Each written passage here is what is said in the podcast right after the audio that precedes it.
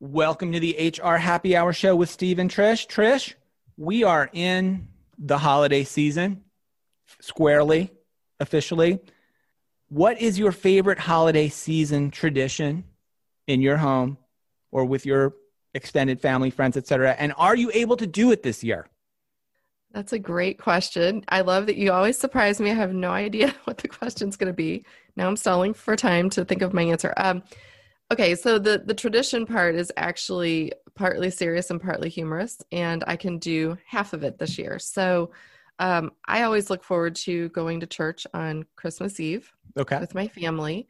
Um, have always done this, and I actually have not been to my church in this entire time of the pandemic. I've been doing it online for safety, but I was actually thinking like that, you know, Christmas Eve will probably be the first time we actually go back in person and sign up and they have a very safe way to do it. The part we don't get to do is normally we go to dinner first on Christmas Eve, and around here there's nothing open other Right. than Applebee's. So our tradition, Don't, don't diss on the bee. That's Our that's eating good in the tradition- neighborhood. our tradition for like 20 year 26 years something is to go to Applebee's for Christmas Eve dinner, which I don't go any other time of the whole year.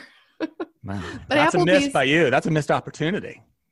I know, right? So I think the only way it's going to work this year is if I do like takeout from Applebee's, All right. which I feel like I should do, right? Like I shouldn't. I think don't break that tradition, right? That's the whole point of the the question. I'm really more interested in, yeah, sure. I was interested in the tradition, but also interested in if, yeah, are you able to do it this year, right? So, uh, because it's been such a crazy year. All right, good stuff. Love it. no, what what's yours? What's something that Mine's you like not do? nearly as nice and family oriented or anything. I like oh. watching the NBA basketball on Christmas Day. It's the best Okay. day of the year traditionally for NBA games. You got all the marquee matchups. It's a full slate of games, usually about five games. Starts about noon Eastern, one ish Eastern, goes all the way into the evening. And yes, I will be doing that again this year because I will be locked up at home, not going anywhere. The Oh. NBA is resuming their new season uh, very soon, actually, and there will be games on Christmas Day. So I will be doing that. Well, good. Yeah, normally we do bowling on Christmas Day, but obviously that will not be happening either. Nice.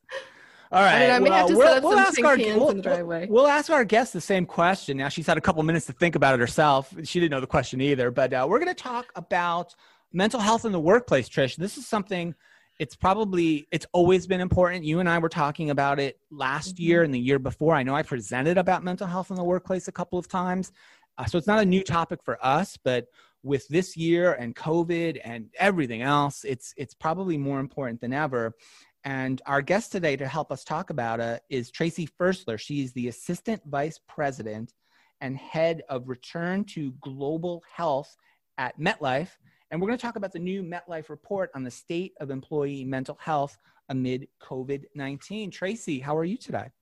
I'm well, thank you. Before we get into you and the bio, and I've got the whole bio too, I wanted you to uh, weigh in on the question of the day.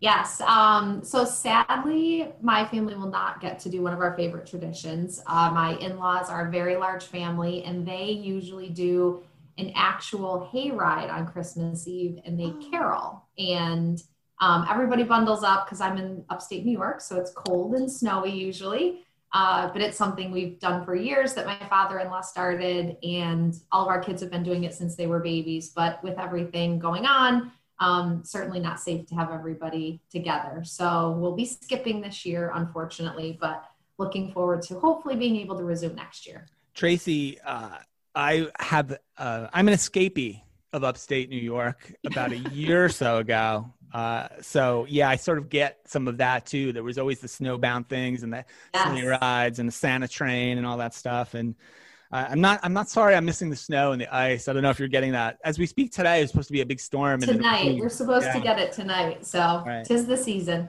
Awesome. Well, uh, Tracey, let me just go through some of the bio here. Tracey started at MetLife in 2004 as a vocational rehabilita- rehabilitation counselor in the group disability product. Over her nine years in group disability, she worked in the areas of absence, STD.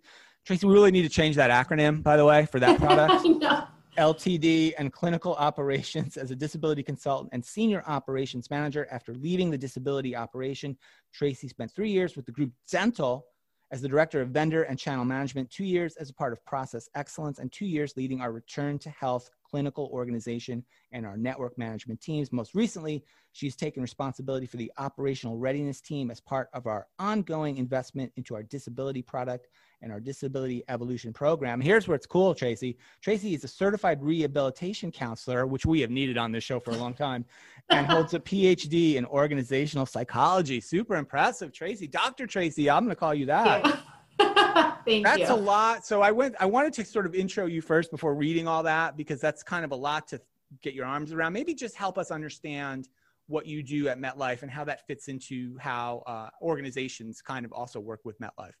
Sure. Um, so primarily all those roles you listed off, which sound exhausting to hear somebody else talk about it. Um, it, it's really all in the group space. So to think about that from an employer perspective, those products that MetLife offers, dental insurance, uh, disability insurance primarily, we do not offer on an individual basis. So it's group employers. So for example, um, a large employer will come to MetLife and we will um, work with them to offer that benefit to all of their employees. So um, it is dealing with it through the employer basis. So certainly we have basically two forms of customers. We have our claimant, uh, the person actually using the benefit, filing the claim, oftentimes unfortunately going through a difficult time in some of these benefit situations.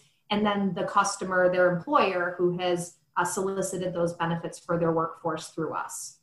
Perfect. Thank you, uh, Tracey. So uh, that helps, right? Because sometimes we, and you know, it's funny too that a brand like MetLife is, is almost feels like a consumer brand in many ways, right? Because uh, we see the TV commercials, right? The stadium, the the big building in Manhattan, which I promised you I wasn't going to talk about. But now I'm talking about it. so, uh, you know, we feel like we really know this this company in some ways. I don't know. I feel like I do.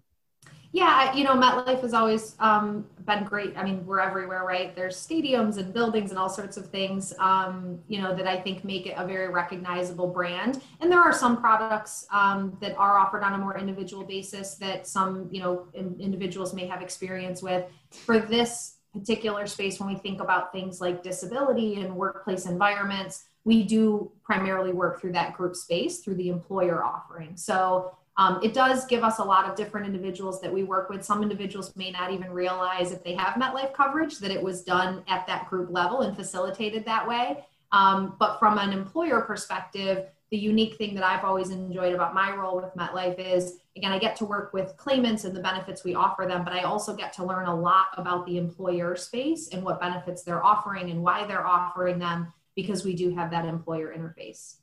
Tracey, we want to set, we want to talk today about mental health at work in the workplace, and we're really going to tie this to the recently released 18th annual U.S. Employee Benefit Trends Study, which MetLife released. Which I realized today I talked about the 17th annual one last year on one of our shows. Uh, maybe we could start with there. Maybe talk about that report a little bit. What's its what is it designed to sort of find out and help communicate, and, and maybe what were some of the big takeaways uh, from that report this year that that we can dive into a little bit more detail. Yeah, so as you mentioned, the employee benefit trend study is something MetLife has done for years. Uh, and again, just really taking advantage of our place in that benefits administration space and our connection and, and you know the ability for employers to recognize us and be willing to participate and provide input on the things that they're doing. And that helps us really take that information and help push it out so that other employers who maybe are thinking about what types of things should I offer my workforce? What do employees care about? What are other employers doing? Um, that's really the, the purpose of this. And then, of course, for this year, with everything going on, uh, we really did our regular employee benefit trend study, but with an additional focus on mental health. Uh, with everything going on with the pandemic, we very quickly started to hear, just quite frankly, in droves from employers about what is everybody doing and what should I be doing and how do I help my employees. Um, and unfortunately, as you know, for folks that go out and read it, it's uh, you know there's a lot of information in there to digest but you know some of the things even if you're not a guru on benefits when you read things like you know 5.5 million employees no longer feel healthy that pertains to everybody. It doesn't matter what industry you're in. Um, the employer view you know one of the things that jumped out to me was one in five employers feel like the us is in a mental health crisis. Um, again those are things that you know you don't have to be working in the benefit space every day and you hear those type of stats and it just resonates i think with the things that everybody's going through i know in my family right i have an 11 year old and a 13 year old they're mm-hmm. all on Zooms, we're all working virtually, trying to figure things out, stay healthy. Those things really resonate with everybody. You know, I'm so glad that you you do this report, and I'm also glad you focus on mental health right now because I think first and foremost, having a, a recognized, trusted brand like MetLife, sort of validating that this is okay to talk about is helpful. I think anytime you get sort of um, that that lean toward this not being something that's stigmatized in the workplace any longer because it was for many years and it's probably something you wouldn't have shared at work if you're having any sort of mental health issues or you know just needing some sort of help right um, do you do you find that when you hear from the respondents um, are they primarily hr leaders business leaders or these employees? Who who made up sort of the the group of people who were replying? And the reason i ask is because i'm thinking you mentioned this is something that you know everyone is going through at the same time many of the same challenges. And it's sort of like if you're sitting in that HR seat or you're a CEO, CFO, whoever, and you're struggling, how do you help your employees who might be struggling? That's kind of what I'm getting at is who were the respondents? Did you, was there a nice mix or?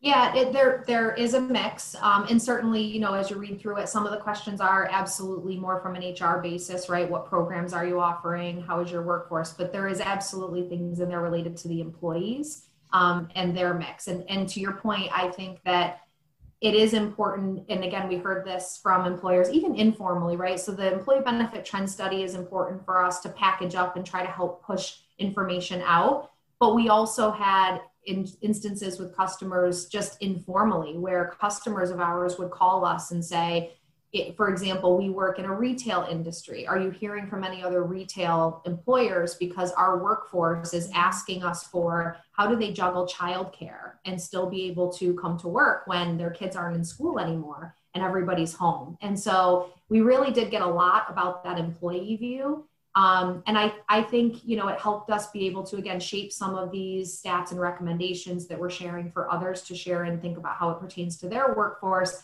it was also interesting because I think it also helped the HR level, right, and the manager level who was involved in all of that. Um, you know, I think sometimes it's easy to get into the same types of topics and kind of same routine with benefit considerations. And this really caused everybody to think about a lot of their programs in a different way. Yeah, I agree. You know, it's sort of like when you're on the plane and you have to, if there's a crash, you're going to put on your own mask before you put on your child or whoever you're with, right? So I think it's just interesting if I'm if I'm an HR leader or any kind of leader really reading this report, I'm probably thinking it more in two two levels than I might have a year ago, right? Because now I'm thinking like, okay, am I even capable and mentally prepared to help others? Um, what can I do to help myself, help my family, and then what can I do to be helping in my organization? So I think it's great. I think it's also you, you mentioned at the you know the beginning it's um, it's really helpful information for benefit planning, which you know a lot of times this is what people go through maybe even more towards summer when when you know before open enrollment again so yes. i think for for example this is really good to dig into now because it gives you a couple months to really have those deep conversations around your findings with your cfo with your coo or ceo and and truly plan out maybe something different with your benefits approach um, based on the findings and i don't know that you know, a lot of times, I'll be honest, when I was doing benefits administration, you know, if it's not broke, you don't fix it, right? So you'd, you'd give it a quick, give it a quick glance. All right, we'll do the same thing next year. So anyway, I think, um, I think from what I've seen so far, and I know what we'll continue to dig in on, I think it'll be helpful to make some changes for the coming year. Yeah. Tracey, I'd love to dive into a couple of the key findings or the highlights that we've teased out from from the report data. And again, I recommend everybody read the entire report for sure. A little like holiday break reading, maybe. But uh, the first one I want to mention is really acute, and it, it's getting, I think, worse with with COVID and, and, the situation in the labor market, which is financial wellness, and how you discovered how um, significant that was a contributor to stress and burnout. I'd love for you to maybe share a little bit more about that, Tracey, what you found around the topic of financial wellness, and maybe why it's getting maybe more more acute in the workplace right now.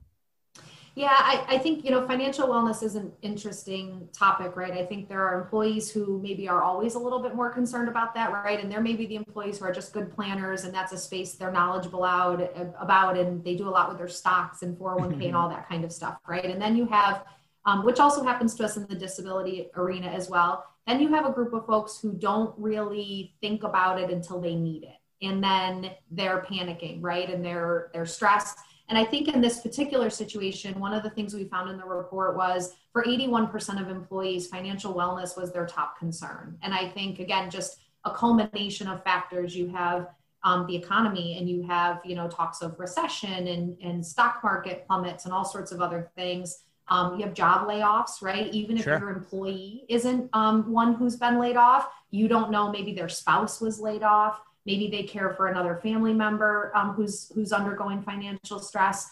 And then these things start to all meld together right? You have financial stress. Maybe folks are already feeling anxious and stressed and burned out because of the other factors related to the pandemic. And now this is just another contributing factor that continues to really impact the mental health of an employee. And you know sometimes you'll hear employees talk about it's just too much right? It's just everything coming together. And financial wellness can really be a big driver of that. Again we see it all the time. Um, think about yourself, right? You need to make sure your rent or mortgage is paid, and how are you going to plan for those things? So, in a time like this, I do think, too, from an employer perspective, it's easy to think about EAPs and some of those more traditional mental health benefits.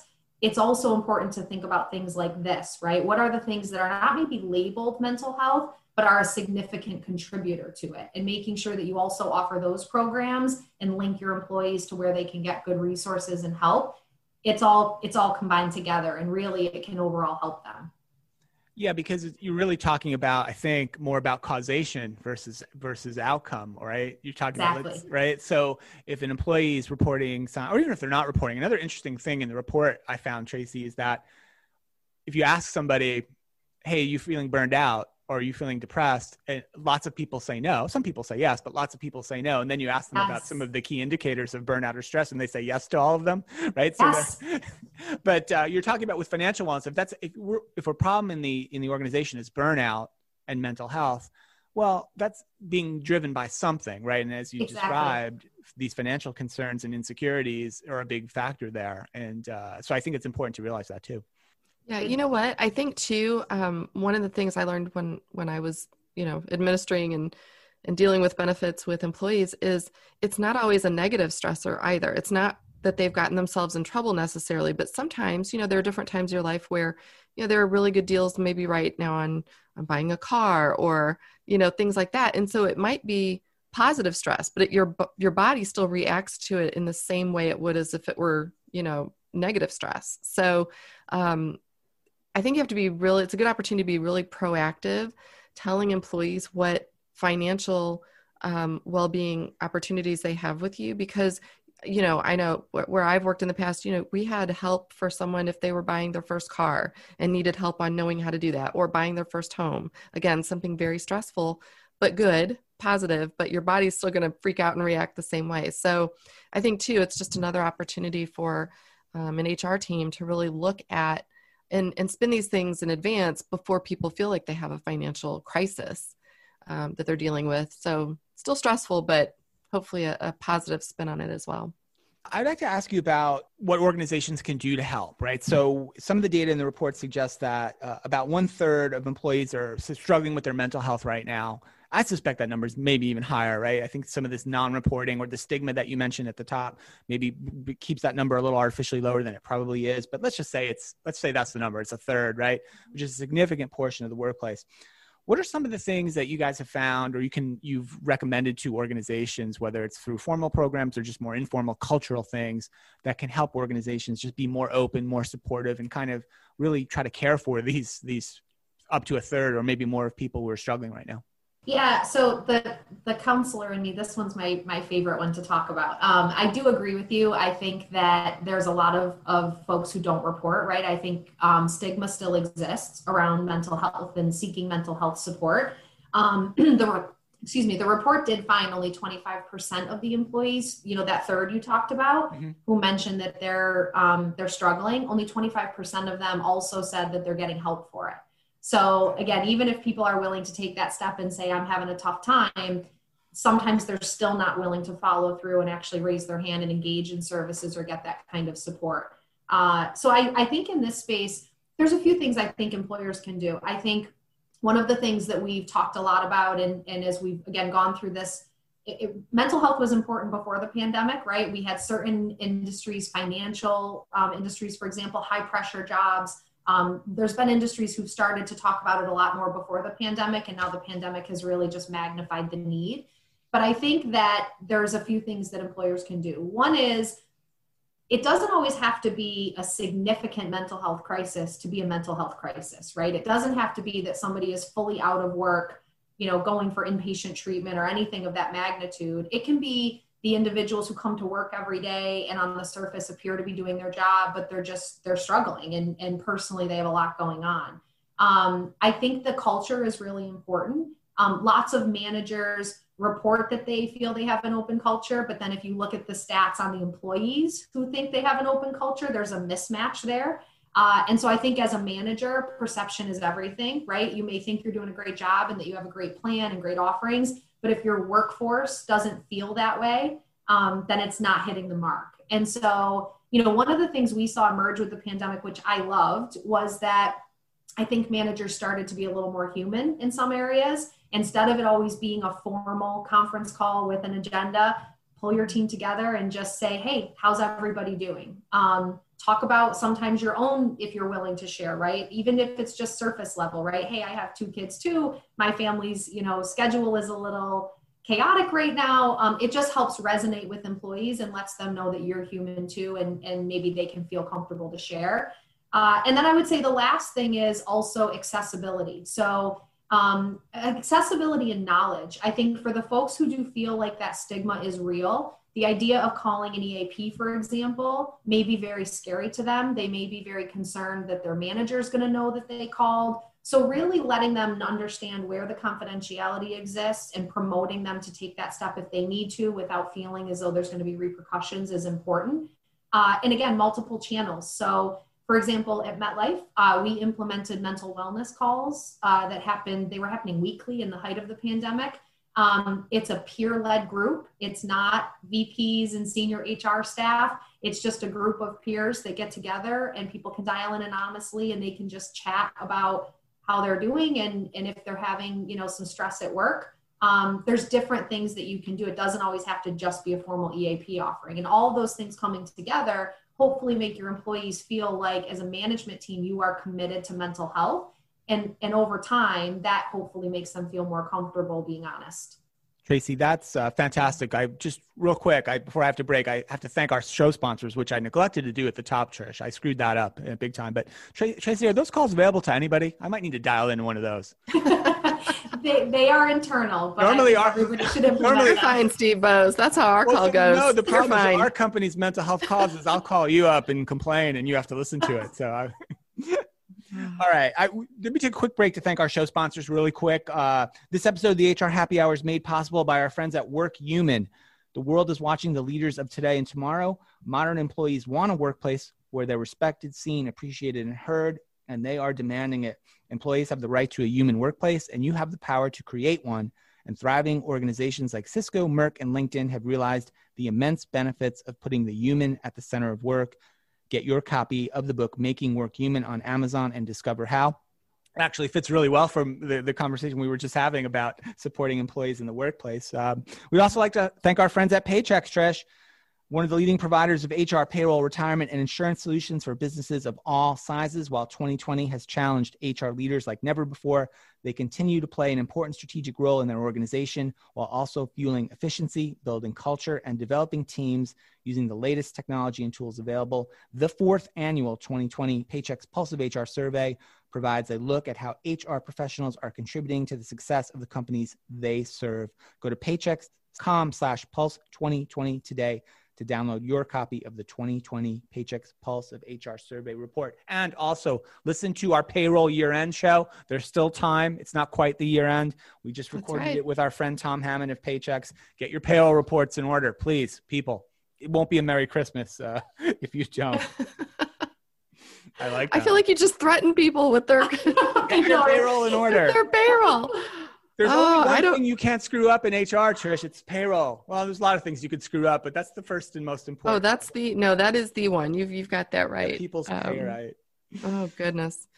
Hey, listen, I I wanted to talk a little bit about um, one of the things that was most interesting to me in the report, Tracey, and I think hopefully most most interesting to you as well is um, you cover a lot about resilience of employees, and I know that you know it's been interesting because there's a lot of stories coming out of all all different companies I've been talking to, people who have really stepped up. It's not based on their title or their role necessarily. It's just people have really some have bounced back in really interesting ways really helpful ways um, really supportive ways what kind of findings did you have around resilience and the impact that that can have on the organization Yeah, Trish, I agree with you. It it definitely is one of the more interesting parts of this, and I think that one of the reasons that it's interesting from an employer perspective when you think about the workforce is again, you kind of it also kind of bounces back to that stigma and mental health topic in the sense that these things are all interwoven together. So when you think about resilience, there are employees who have absolutely seemed to just handle the changes and all of the uncertainty better than others. Um, for many of us, I think about my own team here at MetLife, right? Some you just always have people who are a little better with change than maybe others, and, and others need a little bit more time to process it. And so the folks who are more resilient and seem to do better with that uncertainty are absolutely more productive. And so I think when again when you think back to that culture and wanting to support mental wellness, I think the important learning here that employers can take away is your workforce will be more productive. Um, not only will they be there, right, physically be there, showing up and being healthy, but they're more productive. They can provide better customer service if they're in a customer facing role. So the ability to get them to be resilient and give them the tools to be resilient and the support to be resilient does tie back into that mental wellness. Um, and so again, giving them the programs and support to do so, not only because it's the right thing, but there is absolutely a business tie in there on continuing to build that resiliency and help your employees through different changes, particularly because now appears to be somewhat of a new normal in some industries and, and with some cultures. Um, a lot of folks thought they'd maybe be back in the office within a few months, and here we are, uh, most of us doing this from our homes. And so, the, again, more you promote those programs and really try to build that resiliency, and, and employees will go through it in a different way, right? It's not going to be a one size fits all for each employee but the more you can offer multiple channels for employees to tap into and, and try to get through those things and build their resiliency the better off your business will be. I think i think you're right. I think too it's we've we've sort of gotten past that constant wishing for things to be like they were. They're just not. They're not going they're they're not going back that way. So yeah i it's interesting too. I always i always liked when i had maybe employees i had underestimated a little bit on how they might react in a crisis. And you know, I think you can see them really step up. Like Steve, for example, has been doing real well. Really pleased with how he's stepped up in this uh, crisis. Steve, It's been inspirational. no, seriously, I I think you know even for a small business, right? We're a small business. We have one other employee, and um, you have to have those same stresses and worries, right? Everyone has to work in a different way because everything's changed. You know, he and I are used to being in person more with people and on the road and constant travel. And so when you have to adjust your entire business model, it can be very stressful. Again, not necessarily bad stress. It can be good. It might be better. I guess that's the thing too. I haven't heard a lot about that though. Are you hearing from maybe any of the people you're surveying or even your colleagues, peers? Um, is it possible that what comes out the other side, even though it came from a very negative cause, is it possible it's better? That this is a shakeup we needed?